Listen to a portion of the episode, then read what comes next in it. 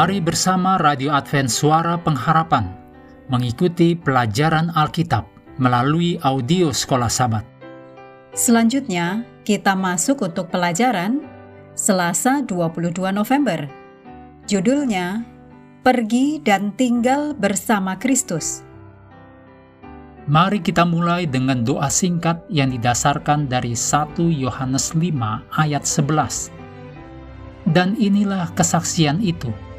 Allah telah mengaruniakan hidup yang kekal kepada kita, dan hidup itu ada di dalam anaknya. Amin.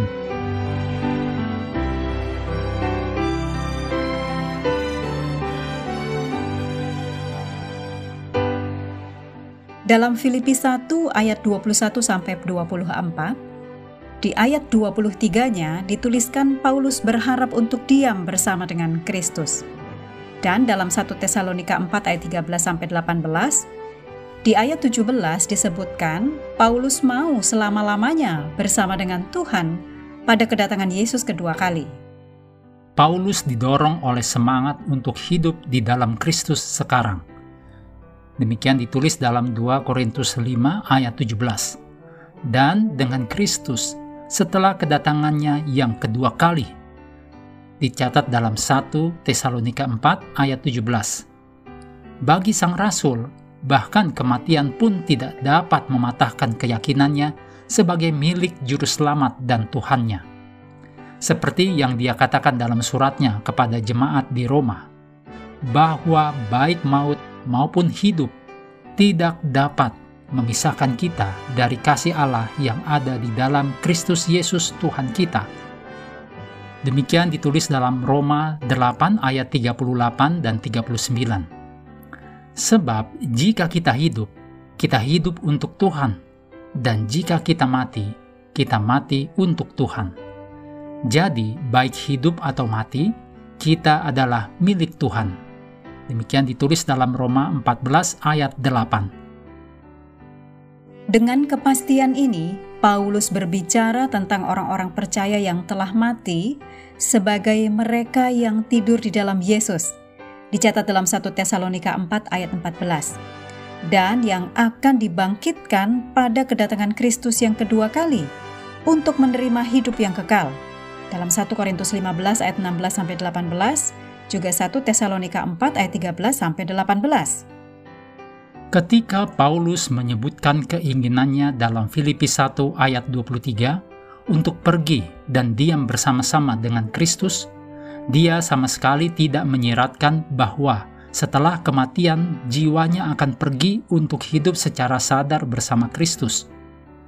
Dalam ayat ini, Paulus mengungkapkan keinginannya untuk meninggalkan keberadaan yang bermasalah saat ini dan bersama Kristus, tanpa mengacu pada selang waktu apa pun yang mungkin terjadi di antara kedua peristiwa itu. Ayat ini tidak mengajarkan bahwa Paulus mengharapkan untuk pergi ke surga pada saat kematian. Paulus sangat jelas bahwa dia tidak akan menerima upahnya sampai kedatangan Yesus kedua kali. Demikian ditulis dalam 2 Timotius 4 ayat 8. Singkatnya, Paulus mengatakan bahwa hal berikutnya yang akan dia ketahui setelah pergi, yaitu kematian, adalah kedatangan Kristus di awan-awan, di langit, untuk membangkitkan orang mati, ketika dia akan bersama Tuhan, yang dicatat dalam 1 Tesalonika 4 ayat 17. Perlu juga dicatat bahwa para penulis Alkitab kadangkala merujuk pada dua peristiwa bersamaan, tetapi dapat dipisahkan oleh jangka waktu yang lama, Demikian dituliskan oleh Andrew Study Bible halaman 1555. Tetapi, mengapa Paulus lebih memilih mati daripada hidup? Karena dengan begitu, dia akhirnya bisa beristirahat dari semua masalahnya, tanpa perlu lagi menderita sakit di tubuhnya. Demikian ditulis dalam 1 Korintus 9 ayat 27 dan dia akan melakukannya dengan kepastian penuh bahwa dia akan menerima mahkota kebenaran pada kedatangan kedua. Ditulis dalam 2 Timotius 4 ayat 6 sampai 8. Meskipun Paulus jelas tidak ingin mati, namun dia tahu apa yang akan terjadi setelah dia mati, Khususnya di masa-masa sulit, siapa yang tidak memikirkan betapa menyenangkannya menutup mata dalam kematian, dan hal berikutnya yang Anda tahu bersama dengan Kristus. Pemikiran ini dapat membantu kita memahami apa yang Paulus katakan di kitab Filipi.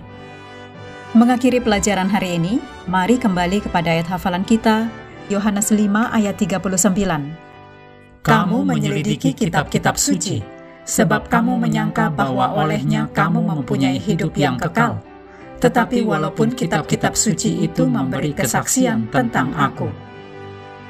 Hendaklah kita terus tekun mengambil waktu bersekutu dengan Tuhan setiap hari, bersama dengan seluruh anggota keluarga, baik melalui renungan harian, pelajaran sekolah sahabat, juga bacaan Alkitab sedunia percayalah kepada nabi-nabinya, yang untuk hari ini melanjutkan dari 1 Raja-Raja pasal 22. Tuhan memberkati kita semua.